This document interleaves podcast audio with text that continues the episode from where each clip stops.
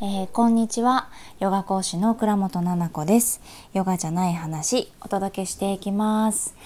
はい皆さんこんばんはかな。えっ、ー、と朝じゃなくて今日は夕方の配信になってしまったんですが今日はねレターにお答えしていこうかなと思っております。はいレターをちょっとお読みしますね。えー、ななこさんこんにちは。ななこさんは月のものとの付き合い方のコツはありますか？体のことだとむくみや腹痛など精神的な揺らぎとの過ごし方など。ヨガのイベントの時に重なったりしてたらどうしてますか？昔と違い最近では吸水ショーツなどもありますよね。我が家には女の子がいますがそろそろ伝えていかないといけない年になってきました。な子さんだったらこう伝えるんじゃないかなというアドバイスはありますか？多感な時期で常に不安そうです。そろそろ生理が来るんだろうなと母として少し感じています。初めての時におめでとうという言葉だと怒ってしまいそうです。パパっ子すぎるんですがえこういう話はお母さんが話した方がいいので考えています。少し離れた学校に通わせているのでママ友はとても少ないです。皆さんもどうしているんだろうと不安になることが多いです。ありがとうございます。素敵なレターですね。なんか娘さんを思うママの気持ちって。うん素敵だなって思います。私自身が子供が息子だしお母さんがまあ何て言うのかな私が生理が来たよっていう時にどういうふうに思ってたかっていうことは聞いたことがなかったので、まあ、こういった意見をあの目にした時にすごくちょっと何て言うのかな温かくて胸がこう優しくなった感覚をね覚えましたけれども私の月のものとの付き合い方のコツですね。体のことむくみや腹痛ですね。精神的な揺らぎか。まずそれからお答えすると私は、えっと、生理の不調っていうのがほぼないに近いです。ひどい方に比べたらもうほぼないぐらいです。自然と来て、えーと、自然と終わっていきます。量も普通だしまあむくみとかはありますね。でもまあ、気にならないんですよね。うん、あとは腹痛はねないんですよ。お腹痛いはないの。だけど生理が来るなっていう時は2日前とか1日前には頭痛がします。いつも同じ頭痛。だからあ明日来るなって分かったりするんですよね。これはプロスタグランジンっていうえっと、痛みを生む、まあ、成分の名前なんですけどそのプロスタグランジンっていうのが熱くなった内膜をギュッと握ってそれ自身が力を持つんだけど内膜をギュッと握って外に出そうとする準備をしてるんですよね。ただ早い場合、えっと、それがだから生理の1日前とかから、うん、とギュッと握っていく。でそれがその内膜だけ握ってくれりゃねあのいいんだけれども頭痛だから頭の血管もギュッと握ったりとかするんですよね。そうむくむのもね例えば膝下だけむくむとかだったら 逆に嫌ですけどまあ最悪ねいいですけど顔もむくむとかさあとは頭痛なんかは脳がむくむとかってあるもんね。なのでそう嫌な症状っていうのが生理前 PMS だと多かったりするんだけど私はねほとんどないんです。だから付き合い方としては、まあ、生理1日前になったらあ生理が来るなと思って吸水ショーツを履くですね私ここ最近はずっと、えっと、本当に量が多い日とかあとはま大事なそのヨガのイベントとかっていう時以外は本当に吸水ショーツで過ごしています。で家にしばらく帰れないという過ごし方もあんまり生理中はしないというか普段からそんなにないので家で基本仕事してたりとかねなので、まあ、吸水ショーツを変えたりとかもできますし、うん、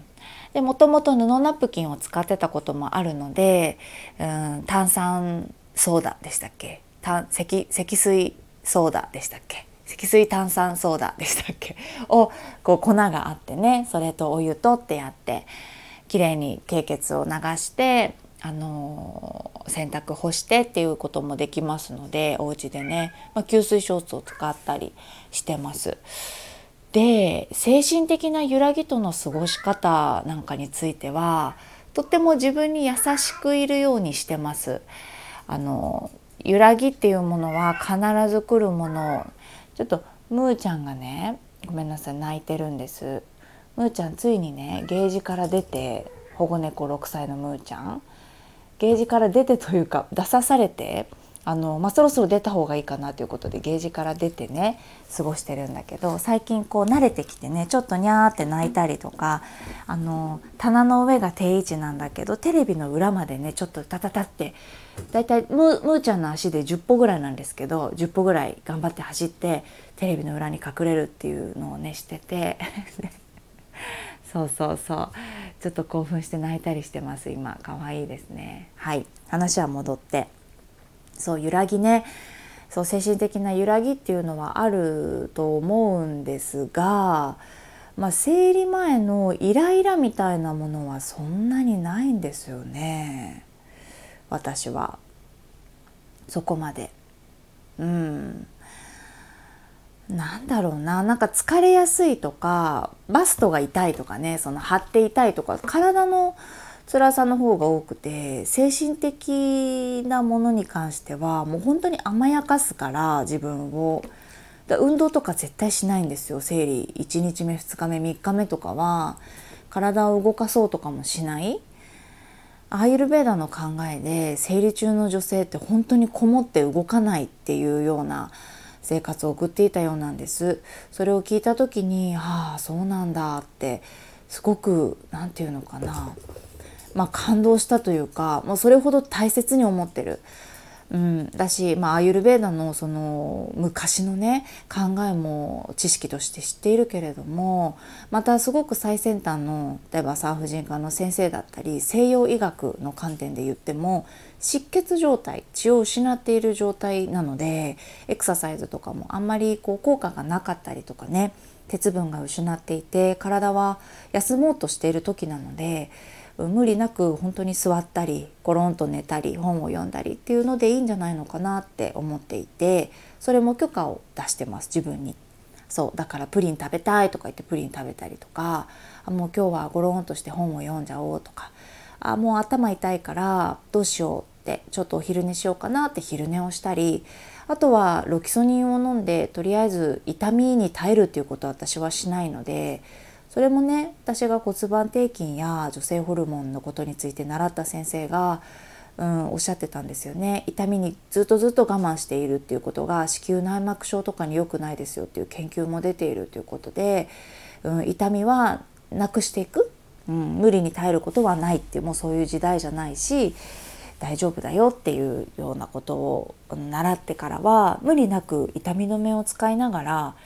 うんと、頭痛なんですけどねお腹痛いはないから。そうそう。なんか気になっちゃうじゃん。それでイライラしたりしちゃうじゃないですか。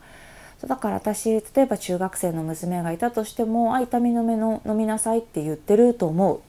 その習った先生が本当に中学生の娘さんとかにも言ってほしいって言っててやっぱり痛みを漢方とかね、まあ、カロナールとか優しいお薬をおすすめしてもいいと思うけど痛みに無理やり耐えるってことをしなくていいよっていうので優しく言おうと思ってます。ね。あとはそうだな私が湘南ティーサイトっていうところでフォーウーマンズヨガっていうのをねやり始めたんですよ3月4月5月6月と。ね、そこで詳しくお伝えしているんだけれどもこの PMS との関わり方というかこの女性ホルモンのさっき言ったねプロスタグランジンがとかプロゲステロンがとかっていうお話も交えながら、まあ、ちょっとメンタルの面でもどういうふうに捉えるのかっていう生理前という状態を自分に対して何を許可をして、うん、とどういう自分を受け入れていくのか。でまたそこで気づくどういう自分が嫌に思ってるのかっていうところも結構ねこう考え方を変えていくっていうところで PMS との向き合い方がね楽になったよって言われていたりします。はいあの PMS ってとっても憎きものに感じますけれどもちょっとうん見方を変えてみるとプロゲステロンが出ている時期って体は妊娠しよう妊娠したと思ってるんですよね。そうエステロエストロゲンが妊娠したいっていうホルモンプロゲステロンが妊娠したよっていうホルモン妊娠続けないとねっていうホルモンなんでいっぱい水分を水分を貯めたりとかあとはまあ誰だろうな自分以外の他人をすごく敵だと思ってイライラしたりとかっていうことがあるんだよね。これってお腹の中でできたかもしれない命を守るっていう意味ですごくうんと私は温かい感情なのかなって思ってるだからそういう自分も可愛らしいなと思えたりとかすごく正常だなって思う。うん、ラジオの中で話したことあるかもしれないけれどもいろいろなトラウマから1年ピルを飲んでたっていう時期があって飲み終えた時にちゃんと PMS が来たんですよ。頭が痛い、うん、割と胸が張って痛いとかあ生理が来るなって分かった。来たら来たでピルを飲んでた時と経血の量が違かったりとか、まあ、長い日もあれば短い日もあっていろいろな症状っていうのが毎月違ったりするんですよね。これが素敵だなって私は思ったんですよ。ピルを飲んでた時期も否定はしないんですけど今なんかすごく本能のままに女性はこの揺らぎの中で生きてるんだなってなのですごくいろんなことを柔軟に考えられたりとかなんか憎きものに毎月突きつけられうんと避けられない。だけれどもこれを柔軟にやっぱり考えていく。毎月乗り越えていくのを歯食いしばって血が出るほど嫌だ嫌だと思いながら乗り越えるのではなくて自分のこと優しく見ながら毎月の体調をそれをバロメーターとして見たりとか、ね、できるので、まあ、女性の何、うん、て言うのかな広く見れる心というか柔軟で愛があるこう温かい男性にないという意味ではなくですね。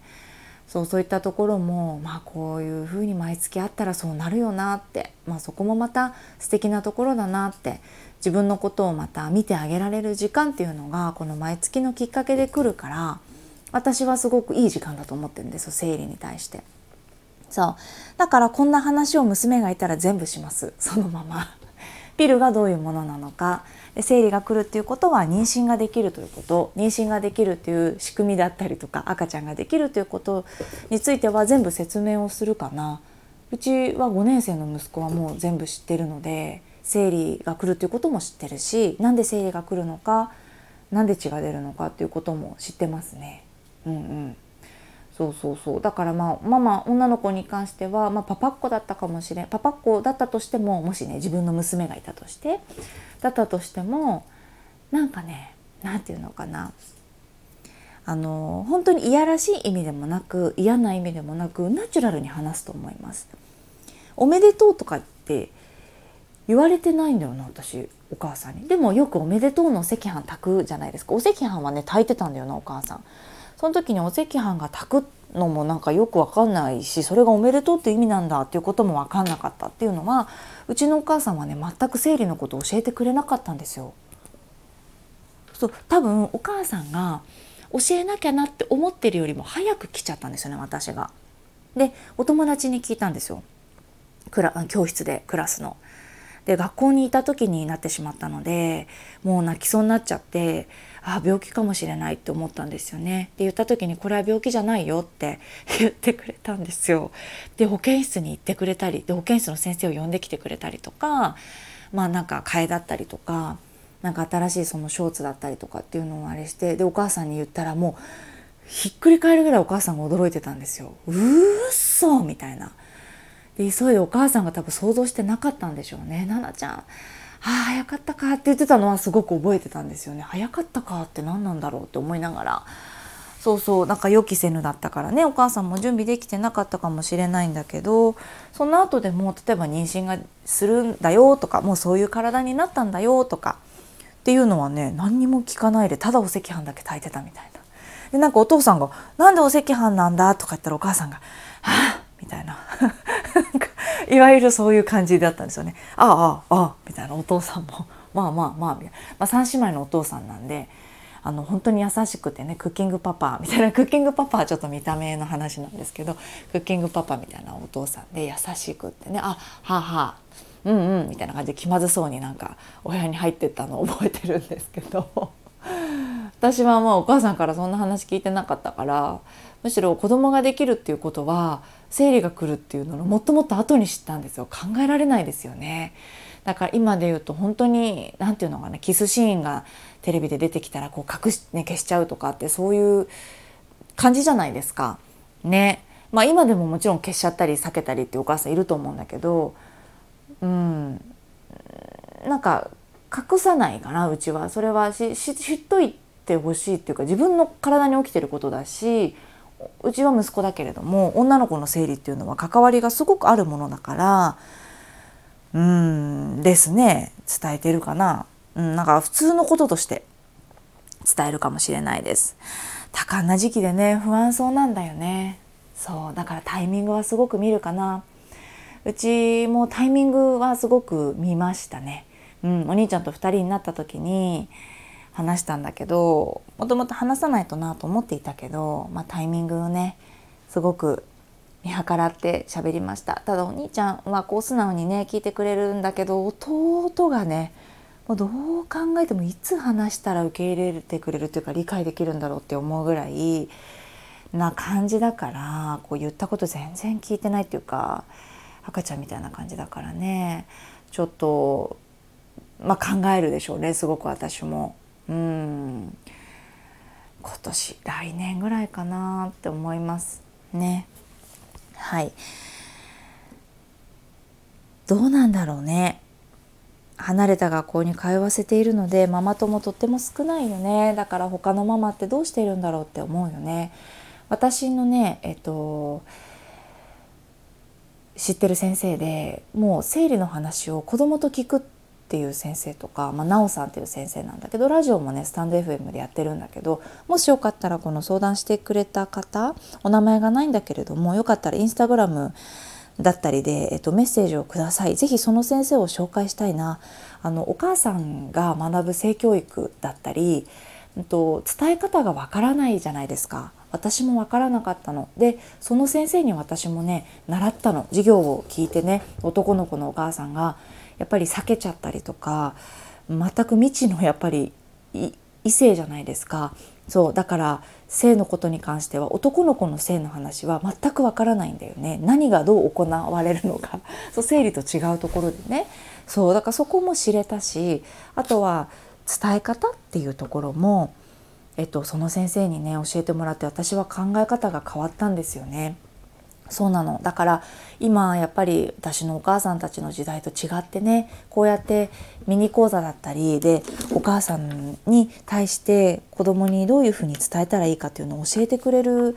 ものがあるんですよ。ありがたいよね。って思う。本当にありがたいと思うよ。だからお母さんもすごく苦労したんだなって思う。うちのお母さんもねみんなのお母さん世代もそうなんじゃないんでしょうか。うん、正解がわからない中でインターネットもないしね。うん。だからそんな中で一生懸命育ててくれたなってすごく思うママ友も今のようにこうねくっついたりしないと思うしさうちのお母さんとかそんなママ友とランチとかほんと行ってなかったお母さんだからさうん一人で一生懸命育ててくれたなって思うな。うんそうそう。だから教えてくれなかったじゃないか生理のことなんていうふうには思わなくって。そういったなんかもどかしいそわそわだったりとか私も何なんだろうっていうふうにはてなっていうような経験も私自身がしたからこそお兄ちゃんとか弟に対してうんあの自分の言葉で伝えたいなっていうふうに思った。でそれも私も言った。お兄ちゃんに、うん、恥ずかしいことじゃないからね。もしママに言いづらかったらパパに内緒で言ってもいいよって。うん、もし嫌だったらおばあちゃんに電話してもいいよって、うん、でも自分の体にもしかしたら変なことが起きて理解ができないことがね起きるかもしれない、うん、今伝えたこと以外にももしかしたら起きるかもしれないけれども、うんと、あなたの体なんだけれどもママのお腹から生まれてね二十、うんと、歳になってからももちろん大切に思ってるんだけど自分の体をすごく大切にしてほしいんだってだから人に見せたりとかそういう意味でもね含めていろんな話したんだけどママの体でもあるって言ったんですよ二十歳になるまでは。だから大切に大切にしてほしいから何かがあったらね、あのー、ママに相談してきてねって分かることがあると思うんだって言ったら素直に「うんそうする」って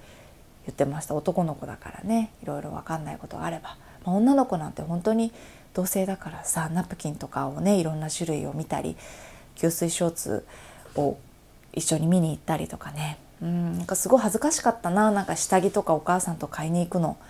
多感な時期っていつぐらいなんだろうな。私はもう小学生の時点でもなんか下着買いに行くのすごい恥ずかしかったな。なんか嫌だなと思った。だからもう思春期じゃないけどちょっとこう恥ずかしかったんだよね。同性でも。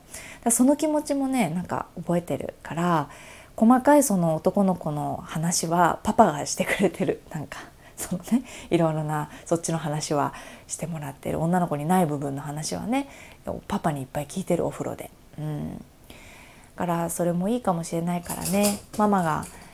言ってあげるといいよね、うん、タイミングを見てですね。でもいいね。今吸水ショーツとかがあるからさ。うん、なんかお母さんが慎重にこううちのお母さんとかもなんかちょっと恥ずかしそうだったのよ。だからそれがあるとなんかちょっとこっちも恥ずかしくなっちゃうっていうかだからなんか当たり前みたいに言うとなんかいいのかなって思ったりする わかんないよ。ごめんなさいわかんない。私娘がいないからさわかんないけど私だったらそうするかも。なんかいざこういう時期になってなんかえどうしようと思う前からもうなんか言ってるかもしれない。ちょっとずつ。ね。あのー、普通の会話でなってますうちの家族も。うん、なので恥ずかしいことじゃない？っていうことをもう本当に共通にする？っていうのが一ついいんじゃないかなと思う。もう多感な時期になってしまっているのであればタイミングを見てね言うのがいいかなとパパっ子だけどやっぱりパパからね生理の話よりかはママの方がいいかなと思うから。うんね一応知っといてねっていうので言うといいかな。でも本当に専門家に聞くといいと思う。よかったらください。であの連絡を紹介したい先生がいます。ねすごい長くなっちゃいましたがこうやってみんなどうしてるんだろうって不安になるよね。なんかママってママ同士さこうやって答えが出なかったりするじゃないですか。ズバリこうですよって言わなかったとしてもさ「いや不安だよね。どうする？どうする」って言うだけでさすごく気持ちが楽になったりさ自分だけじゃないのかなって思えるよね。それがこうやってお顔が見えない人にこうやってラジオでお答えするという形だけれども私もなんかすごくうんと安心したしこのレターを見てあの女の子の娘さんがいないけど自分も「ああそうだよな次男にこういうふうに言えるかな」とかみんなどうやって言ってるのかなって何かいい方法ないかなって知りたいなって思うよね。だからこういう場所をねやっぱり提供してくださってる先生とかがいるから本当にありがたいなと思う今の時代感謝。ね、だからそういうのも頼りながらこうやってなんかいろんな人に聞きながらね自分の中のこの娘ちゃんとこのママのベストをね見つけれたらいいかなと思う。ベストってみんな違うもんね。そう。その時によって違うもんね。そう。なんだったらベストなんかなくてもいいのよって思ったりする。なんかね子育てしててああ全然ベストじゃなかったなと思うことだらけじゃないですか。ね羨ましいと思う。なんかいいお返事をしていい返しができるお母さんって羨ましいなってついついそうじゃない自分とかも向き合ったりするじゃない。でもさあまり取り返しのつかないことってないから、うん、大丈夫かなと思う。お母さんだって子供だってみんな初めての連続でね100点を求めるっていうことのがおかしいから生きてるんだからね。そう。だからいい方法が見つかったらいいなと思ったりします。では長くなってしまいましたがはいそして朝じゃなくてね遅くなっちゃった。今日寒かったですね木曜日。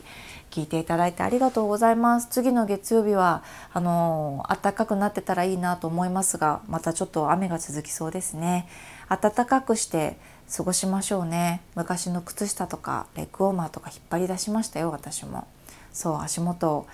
あの冷やさずね 行きましょうね。